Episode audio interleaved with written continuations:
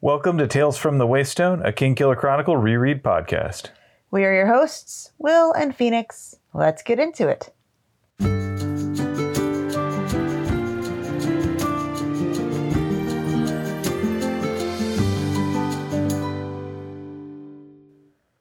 Welcome to Tales from the Waystone, Season 2, Episode 37 Hard Lessons, where we will be looking at chapters 79 through 80 of The Wise Man's Fear through the lens of imperfect instructors. As we do each week, we will be examining a section of the Wise Man's Fear through a chosen lens and figuring out what we can take from the text and apply to our real lives. We will also take some time to explore models of practical wisdom from the text with an Aristotelian phronimos of the week. After that, we will expand our understanding of our own world with an interesting fact. We will then share a recommended thing of the week. Finally, we will wrap things up with seven words from the book and seven words from our own lives. Before we begin, let's get some disclaimers out of the way. First of all, we are in no way affiliated with Patrick Rothfuss or his publisher, DAW Books. Second, spoilers. Need I say more? Also, a word to our community be kind to yourselves and one another and the creators of the worlds that we love exploring. Unless they're transphobes. Well, they need to learn to be kind to their readers. Anyway, let's move on. It's your turn to do the recap this week. So you've got 45 seconds or you're getting raspberries. Do you think you can do it? Well, I mean, this was a pretty short section, so I don't think that there's going to be raspberries in my future. Let's find out, shall we? Yes. In three, two, one, go. Okay, so my recap doesn't actually do this very much justice, but Martin teaches Kvothe and Tempi the basics of tracking and then shows them just how easy it is to follow their own trail back, much to Kvothe's chagrin. Kvothe continues to freak out his teammates with arcane magics, this time by using the same wiggle the stick trick he used to signal Sim back when they broke into Ambrose's room that one time. The next day, Tempi and Kvothe teach each other to communicate better in their respective languages, and Kvothe caps the session by causing Tempi to freak out about music, and not in a good way. Of course, this leaves Kvothe very confused. Surprisingly, 37 seconds. You filled more seconds than I expected you'd need. Yeah. All right. So let's go ahead and jump in. So we start with chapter 79 Signs. And not the M. Night Shyamalan movie. In this case, it's just Kvothe Martin, Tempi, Dedan, and Hespa. And they're going to be our core players pretty much throughout the bulk of these chapters.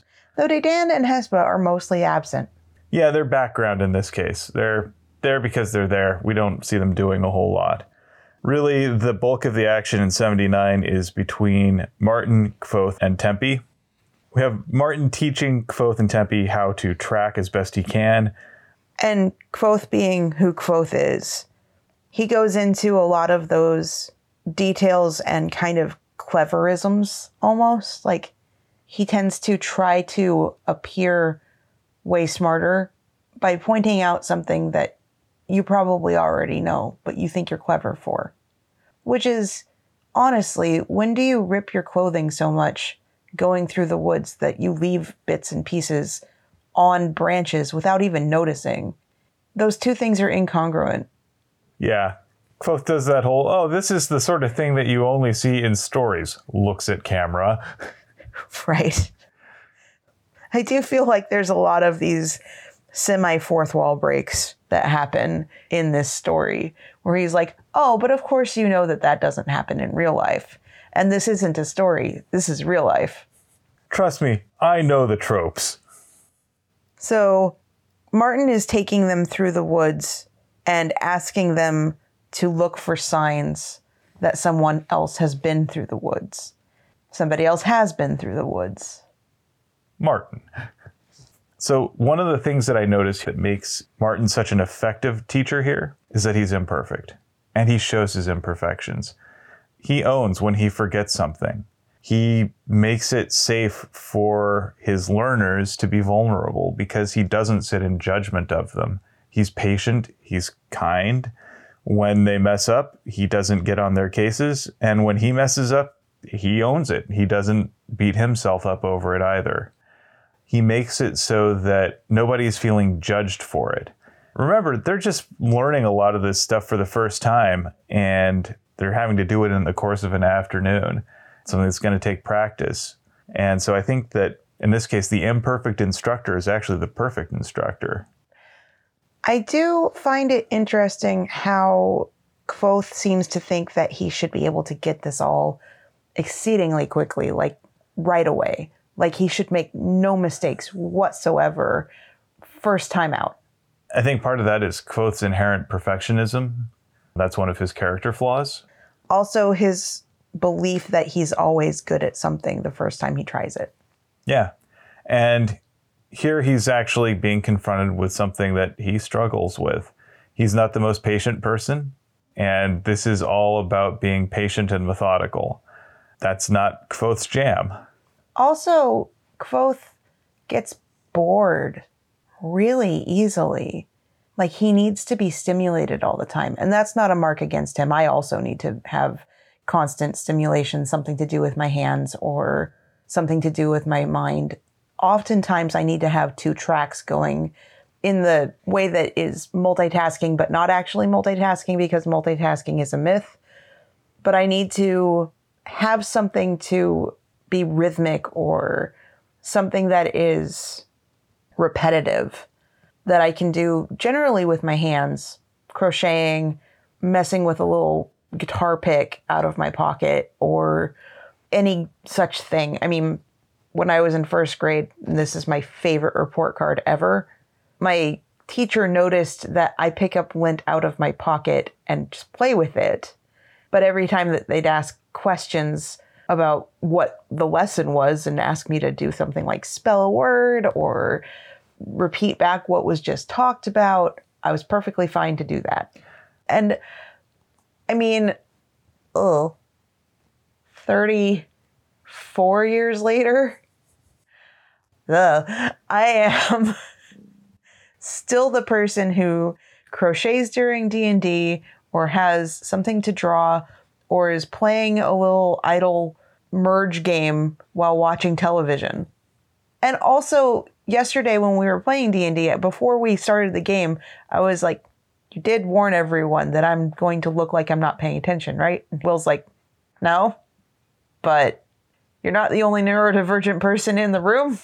So We all have our own little things that we do to abnegate during downtime, and you can tell people. That's perfectly fair. We saw that Kvothe does a little of this too, where he picks up a bunch of leaves and just starts tearing them apart and scattering them in a circle when he's bored and just kind of trying to listen. He just needed something else to do.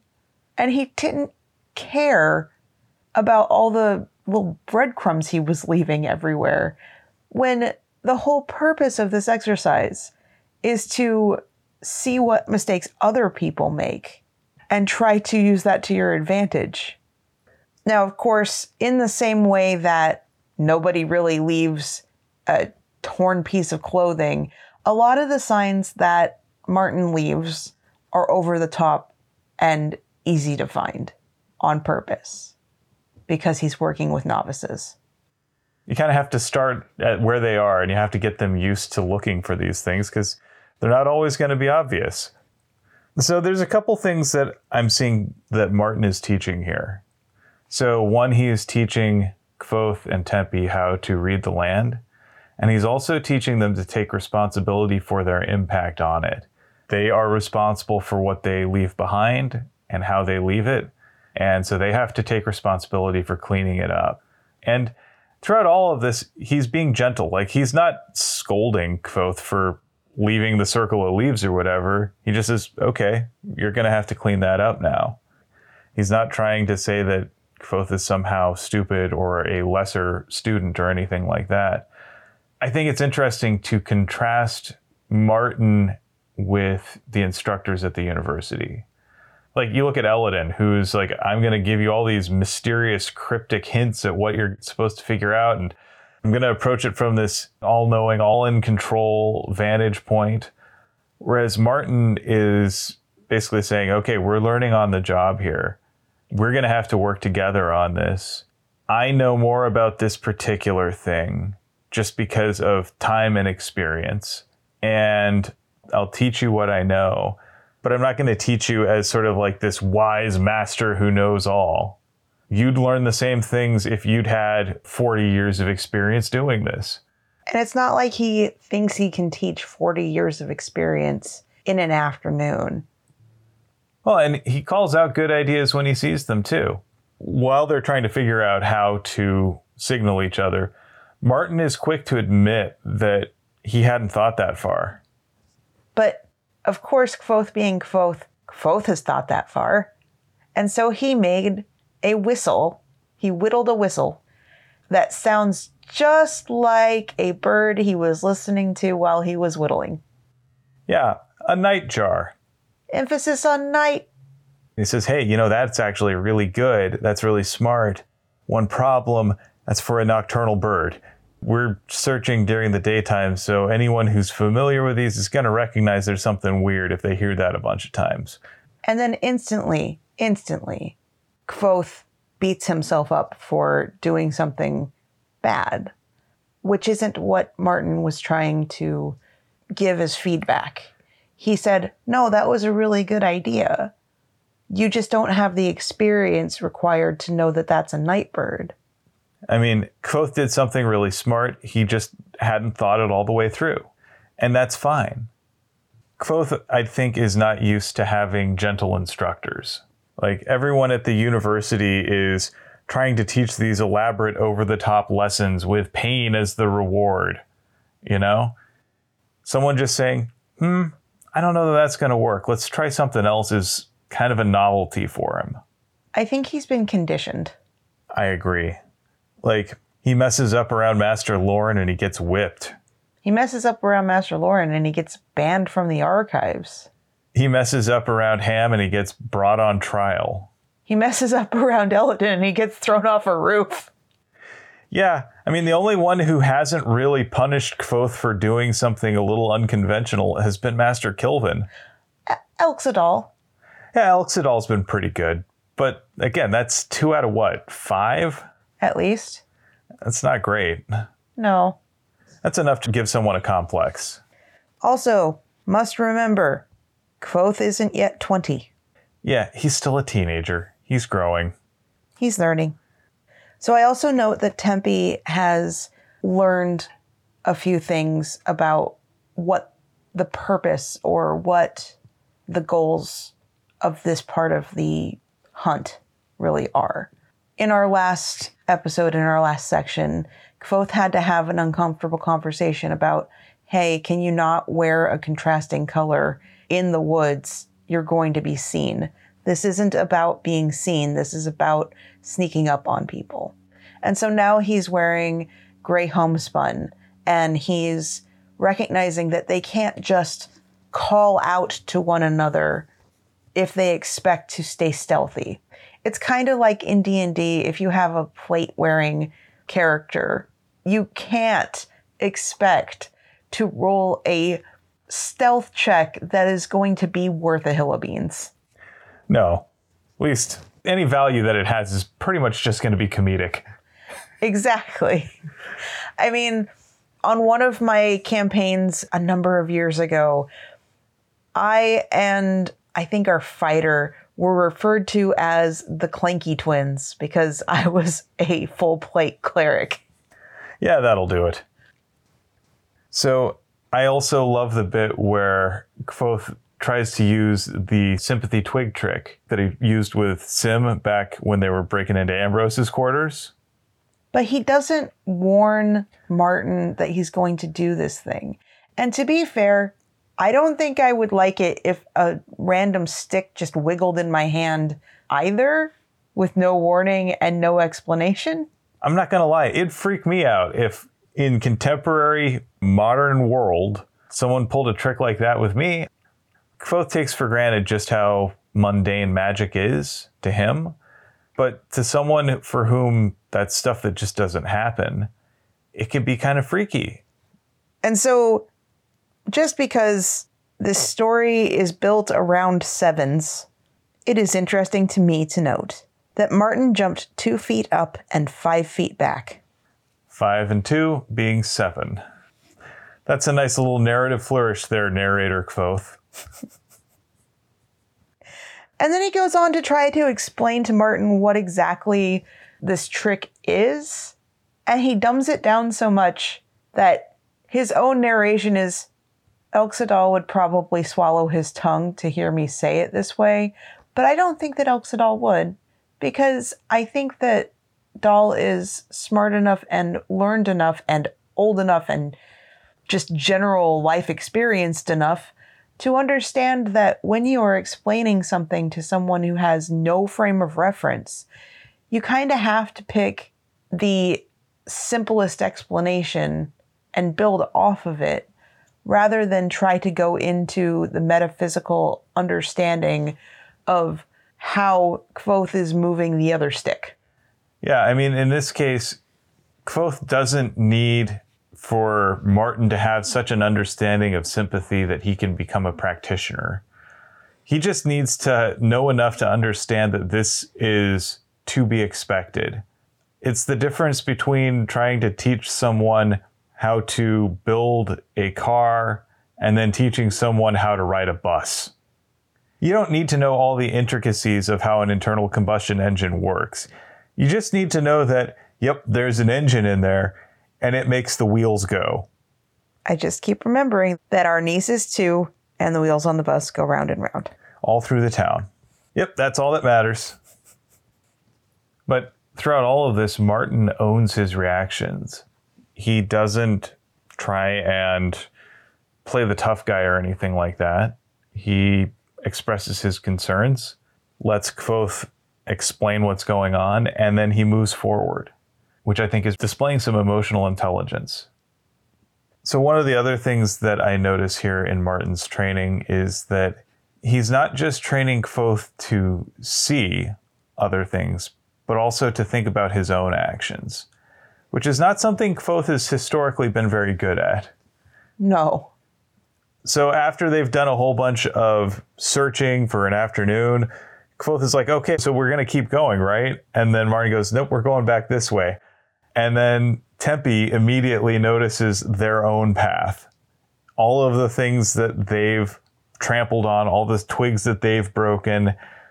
And Kvothe feels really sheepish about it, but we don't get any indication that Martin judges him for it. Exactly. Martin is pretty quick to admit that this is boring stuff. It requires patience and attention to detail, neither of which are really Kvothe's strong suits. Mm-hmm. And it's okay. Not everybody's good at this sort of thing. Again, I'm really struck here by Martin allows imperfections because he himself has them. He doesn't present himself as infallible, and he doesn't expect his students to be infallible. He expects that they're all going to make mistakes and they'll work to fix them. That's a really mature approach to learning. And like I say, it's a far cry from what we see at the university, where they're expecting you pretty much have perfection on the first day of class, so why are you even in school? Yeah, or at least that's how Kvothe portrays it. Yeah, that's true. Now, along the way, Martin has set up demonstrations, examples, things. He's broken some twigs, he's made some footprints, he's done some other sorted tests, shall we say. And the first time that Kvothe and Tempi come across any of them, they feel so accomplished for the fact that they found them. And it's really funny to me to watch Martin just take the wind out of Kvothe's sails.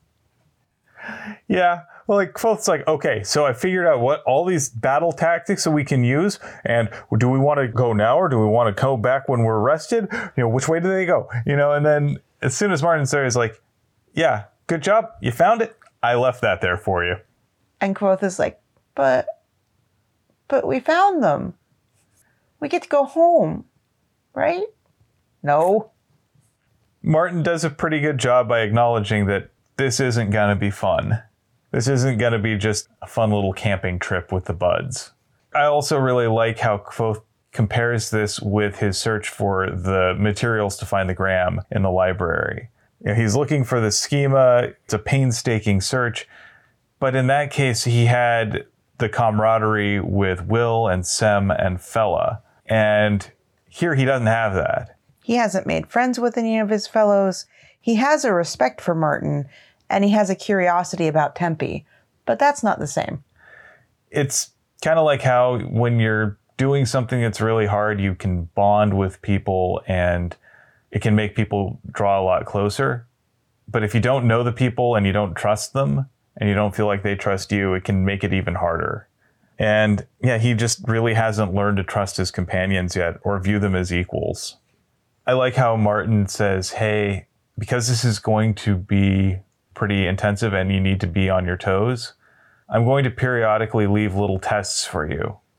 It seems kind of like the practice of chaos engineering, where technology companies will periodically introduce instabilities in their operating environment for the purposes of making sure that their operational teams are on their toes and that nobody's asleep at the wheel and figuring out how to solve the problems keeps people awake.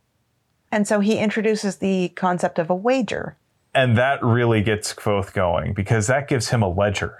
That's true.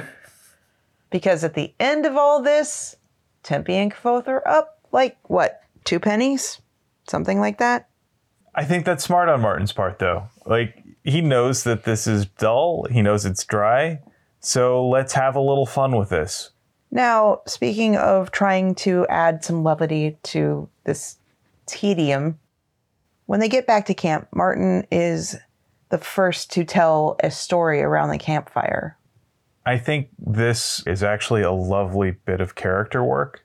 Kvothe hasn't really had an anchor to really bond with these people in anything more than a superficial way. But one of the things that we do know about Kvothe, and I think this is one of his strengths as a person, is his love of stories. And he loves people who love stories. So when he sees Martin telling this story, which I think falls into the category of a simple story told well. The story was a good one. There was a hungry giant and a riddle game.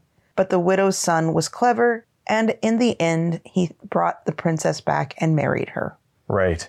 What we see throughout all of this is also the reactions of the rest of the party. So Dedan is smiling and nodding along. He's heard it before and he loves where this is going. He's not interrupting, he's just enjoying it. Hespa is providing the laugh track and the oohs and the ahs and the gasps. She's really strongly engaged with it. And then Tempi is watching rapt like silent and still. And that stillness is showing an attentiveness that Kvothe hasn't seen in him before. And I think this is where Kvothe really starts to feel like, okay, yes, these are my people. These are people who actually value something that I value. And I think that's where we start to see them bonding a little bit. I think it's really pretty. I think it's a lovely end of that chapter. The next chapter is very short but I think it's very important. I agree. This chapter is really just Kvothe and Tempi. Martin and Hespa and Dedan are now off doing their own sweep of the forest. And so Kvothe and Tempi are stuck back at camp, and Kvothe is bored. Because, of course, Kvothe is bored. Kvothe doesn't deal well when he's not in control of a situation, when he feels stuck when he doesn't have an obvious task to work on. So, like, he does a whole bunch of busy work. He has what Adam Savage calls get sure. doneitis. Why don't you explain that? It's pretty self explanatory. It's pretty much just having to have a project and having to get through it and having to finish it and having to have yet another project ahead of you. And if you have situations like I do where you get hyper focused on something. Sometimes it's good to have a second project to use as kind of a procrastination tool. So you have two things going on at once, so you can always procrastinate on one by doing the other. Yeah. Kvothe doesn't seem to do too well with this unstructured time, though. There aren't chores to do, there aren't goals to accomplish, there aren't. I mean, there probably are chores to do if your mom was around. It's well, camping. Of course, there's chores. Chores outside. That's camping with mom. But finally, he recognizes that the only source of novelty at this point is Tempi. So he decides to go to talk to Tempi. And Tempi doesn't really want to talk. Tempi has his own stuff that he's perfectly capable of doing all by himself, but he sees the usefulness when Kvothe suggests if you teach me how to speak in your language, I'll teach you how to better speak in Aturan. Yeah, it serves as a, sort of a cultural exchange. And I think also what's interesting is Kvothe starts to realize that, like, when Tempi stands very close to someone, it isn't coming from just him being a weirdo.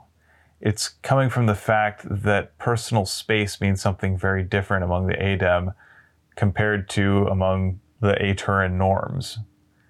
So when Kvothe asks about that, Tempi recognizes that the things that he's doing that have meaning are actually getting noticed. And so they have an interesting conversation there where Tempi sort of hints as best he can, because I think he's just as limited by his language as Kvothe is, that distances mean different things for them. That it's appropriate to speak to someone very closely in certain contexts. And obviously, Kvothe doesn't know all those yet. One of the things I do really love, and it's definitely a Patrick Rothism languages are like musical instruments. The more you know, the easier it is to pick up new ones. Ademic was my fourth language. One thing that I'll, I'll say here, though, is that Kvothe's familiarity with these other languages initially holds him back a little bit because he's doing kind of rote learning of vocabulary without truly understanding how the Ademic language works. How grammar works, how enunciation works, how rhythm works. Right, because Ademic is not just a simple case of you repeat the same thing and then that's what it is. Words change their meaning based on their tone and their meter. So it's not enough to just simply repeat a word. You have to repeat the tonal things as well. You have to understand that. And once he realizes it, he gets really interested. And then it opens up all these new horizons for him because suddenly he's thinking of new ways he can communicate. And this is before we get into all the hand talk. Right. It's suddenly helping him to understand why it would be so hard to go from Ademic to a Aturan. But one of the things that we quickly get is that Tempi is also getting a lot of Aturan out of this.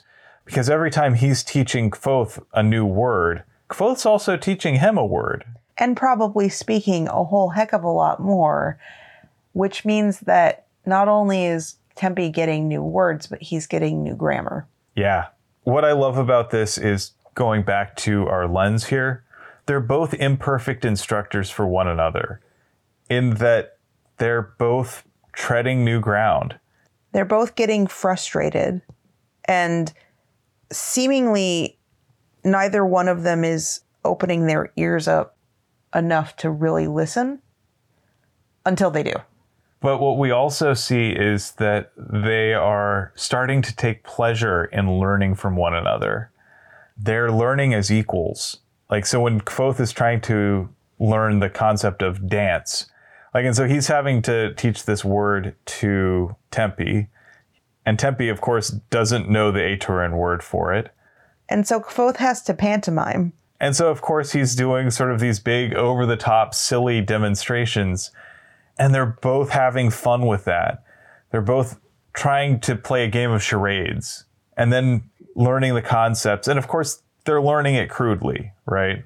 It's a start, but it's coming from this place where they're both vulnerable. They're both not perfect. They're both trying their best and they're both able to give grace to one another.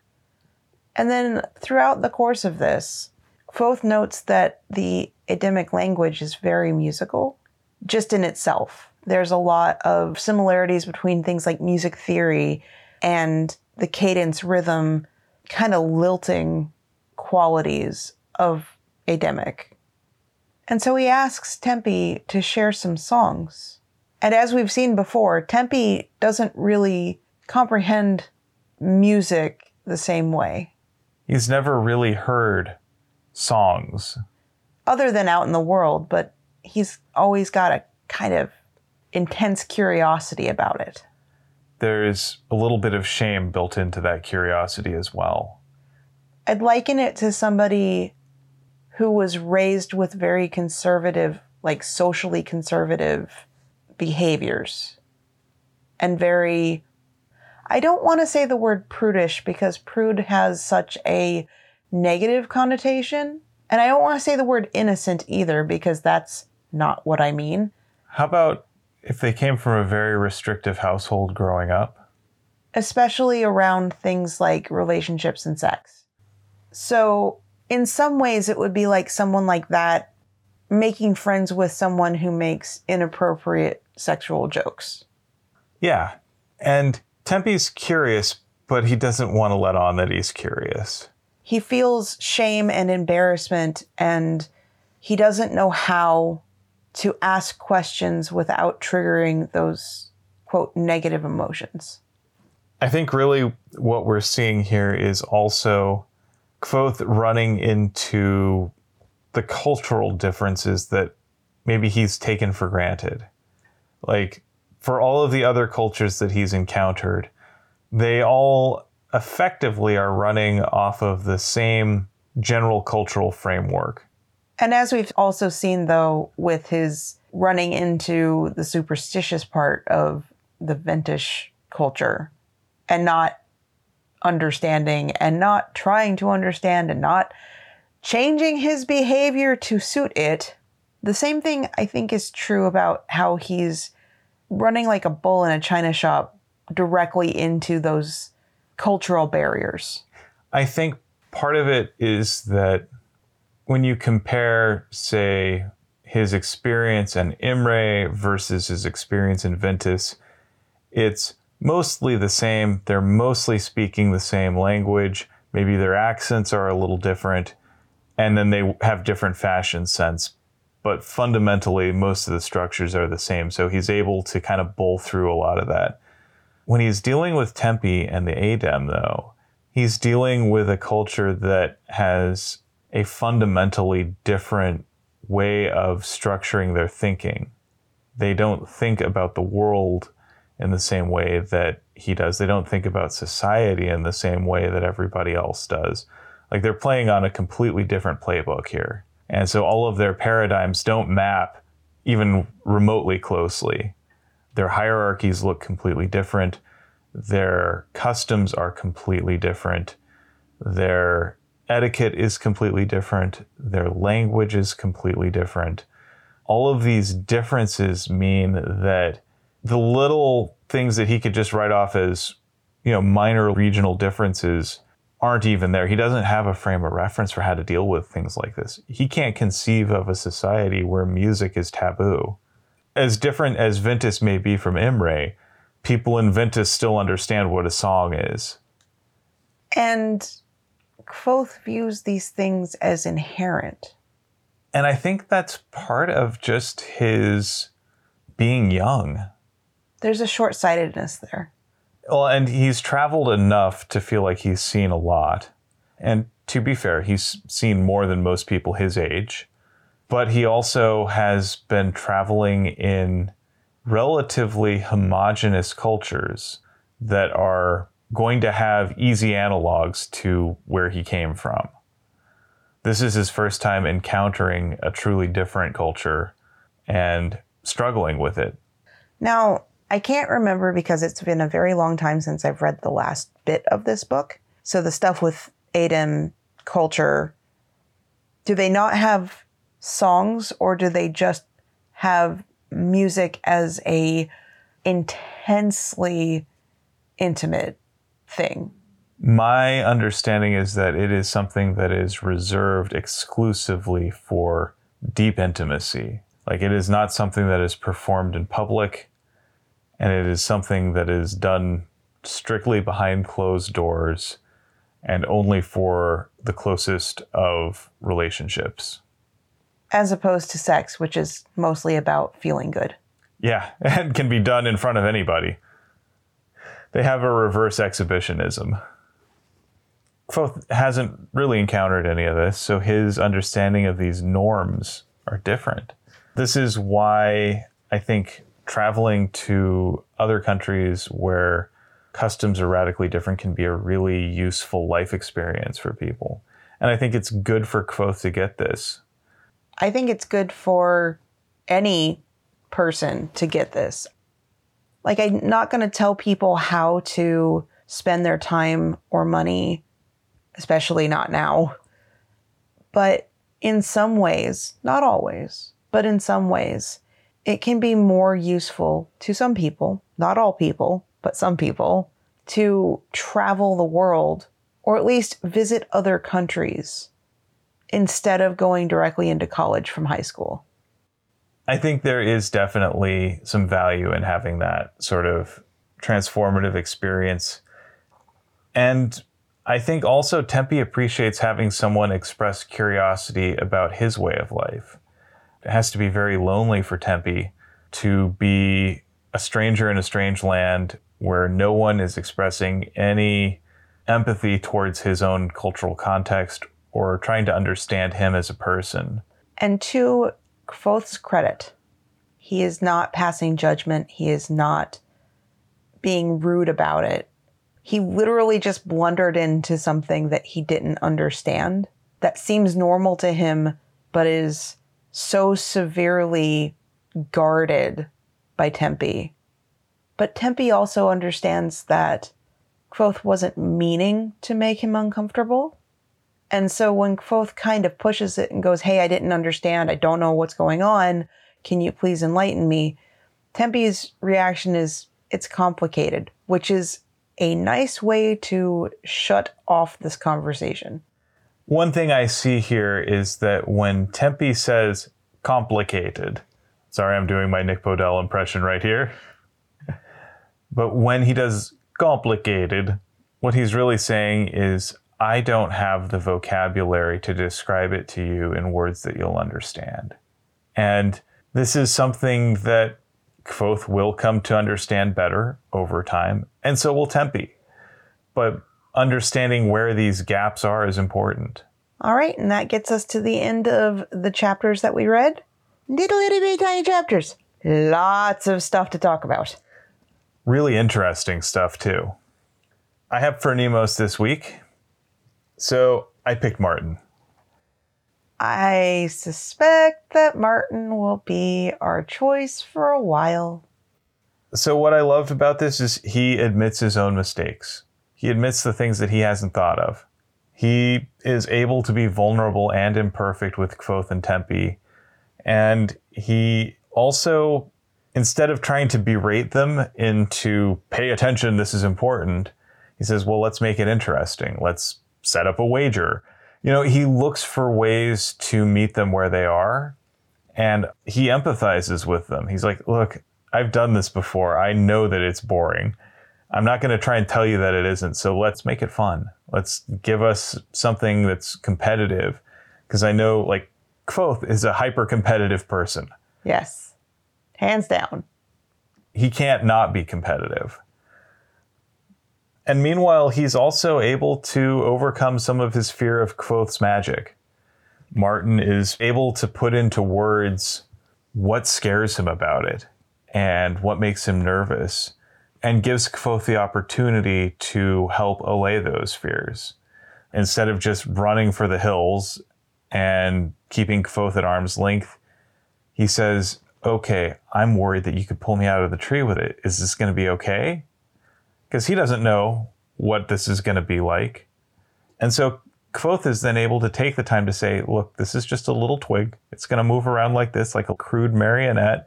Can't hurt you. And he's like, okay, I was startled. I see that I have nothing to fear.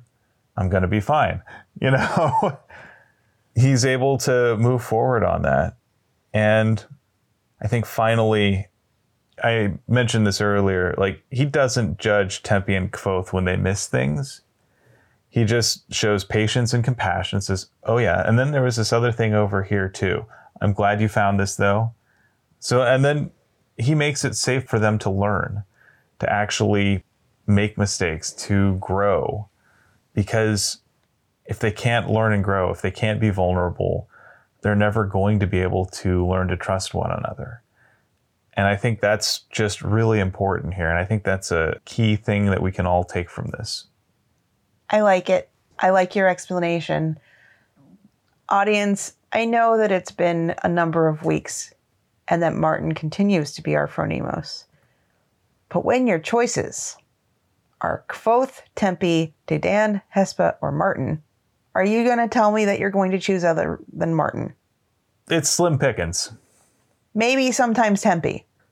But even still, I don't think he's quite hit that point yet. Yet.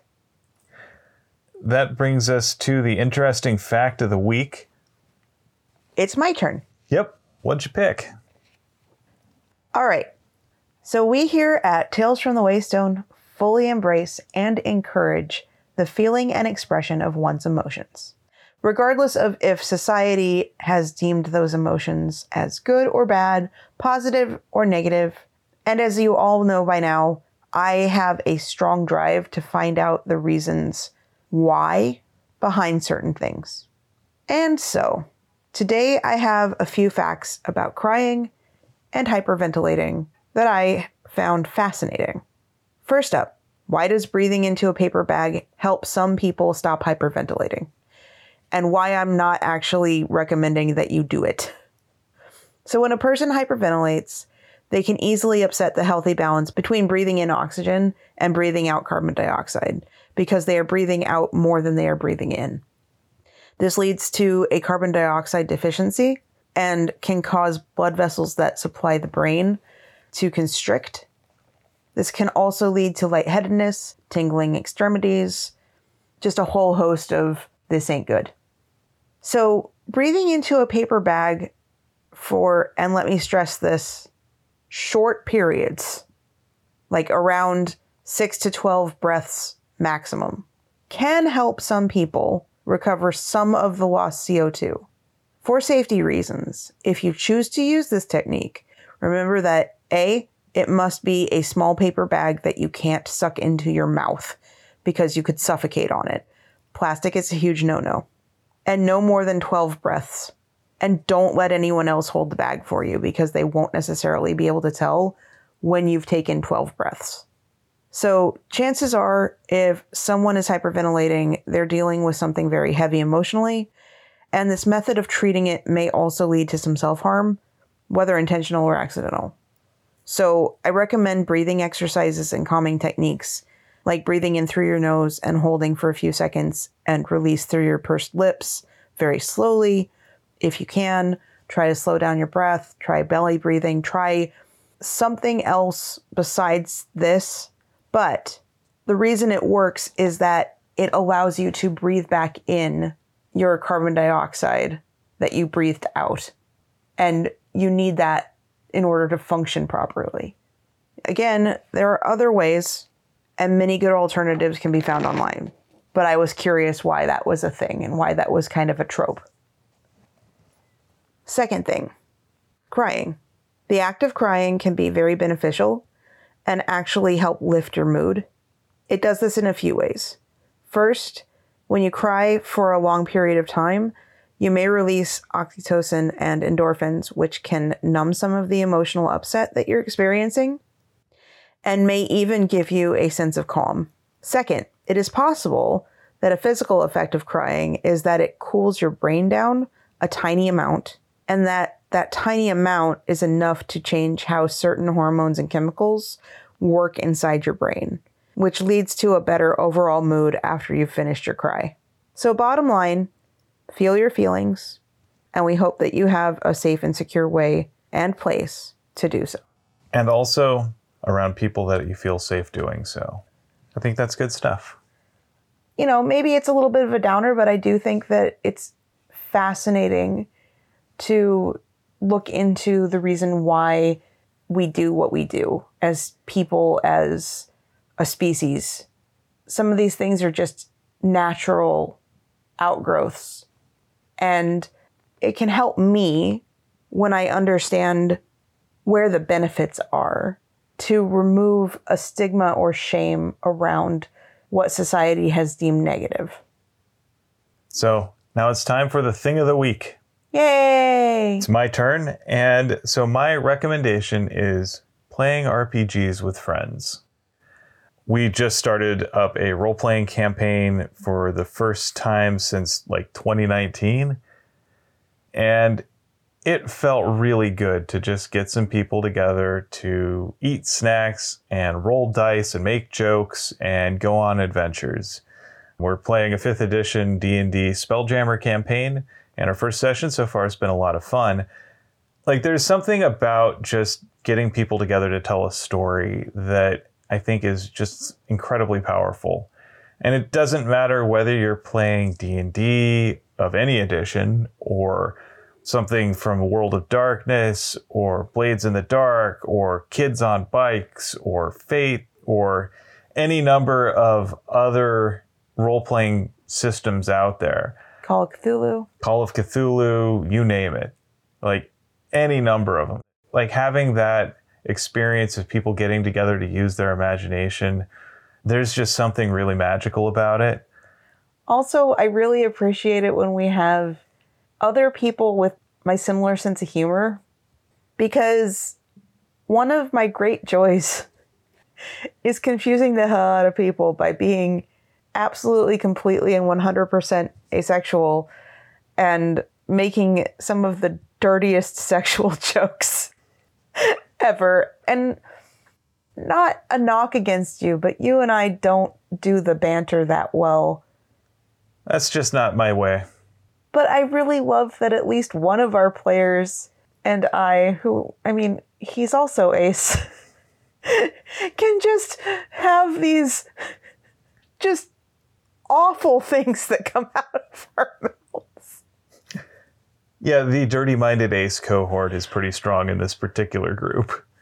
It makes me laugh so much. anyway, Yeah. So, I mean, like right now, we've got a mixture of play styles and experience levels across the board. And it's really interesting seeing you in particular interact with one of our other players who's had a lot of experience in role playing games, but just not this particular system. And so, like, you're in a position right now where, of our players in this system, you're the expert. And it's cool seeing you really embrace that. so I just made the kind of Kermit face because I just realized that in some ways that is true. And I'm really proud to see you embrace that and step up for that. It's really nice also that I'm playing a character that is completely different than any other character I've ever played. I'm definitely more flippant. I'm definitely more willing to just disengage and just teleport 30 feet into the alleyway. I'm happy to be a swindler and play along with the rogue who is very much in it for himself and of the you can't Bullshit, bullshitter. type. Playing an RPG gives you free license to do things you wouldn't normally do in a safe environment. And in this case, it's this fantastical space adventure that's kind of reminiscent of Guardians of the Galaxy, but like mixed space and nautical stuff. Yeah, a little bit. I describe it as steampunk in space. I like it. So we're having a lot of fun with that. So I would encourage you to find a way to get together with some friends that you trust and roll some dice, have some fun. introduce the game to somebody new or find a group that is willing to introduce it to you. Yeah, it can be a lot of fun. So, with that, it's time for our seven words from the books. It's my turn for that this week. There weren't a whole lot. No, there weren't. So, I just got three options here. You can't just go shouting for me. Then I have, how hard will it pull at me? And then the one I actually chose was, could you sing me an Adem song? I think that that's the best of the options. And I like it. Yeah. And you had words from life. What'd you pick? I think you're going to get a kick out of what I chose. Let's hear it. Oh, you must be a space elf.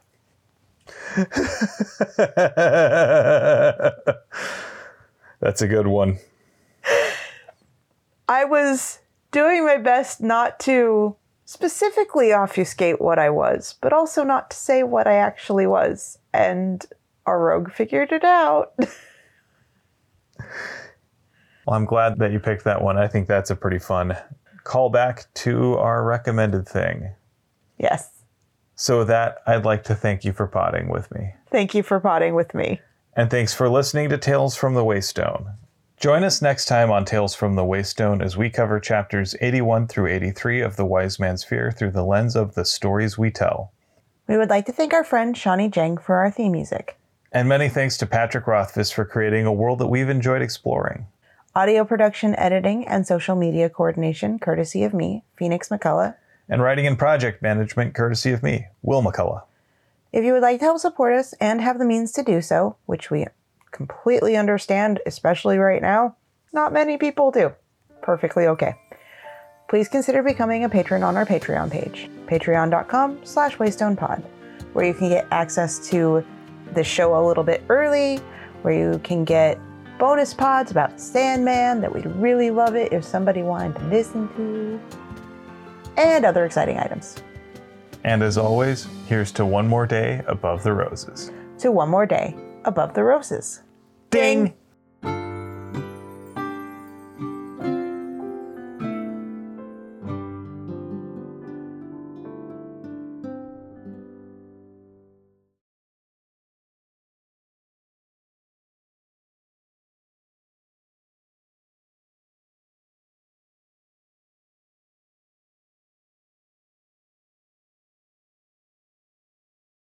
What is your process for naming them?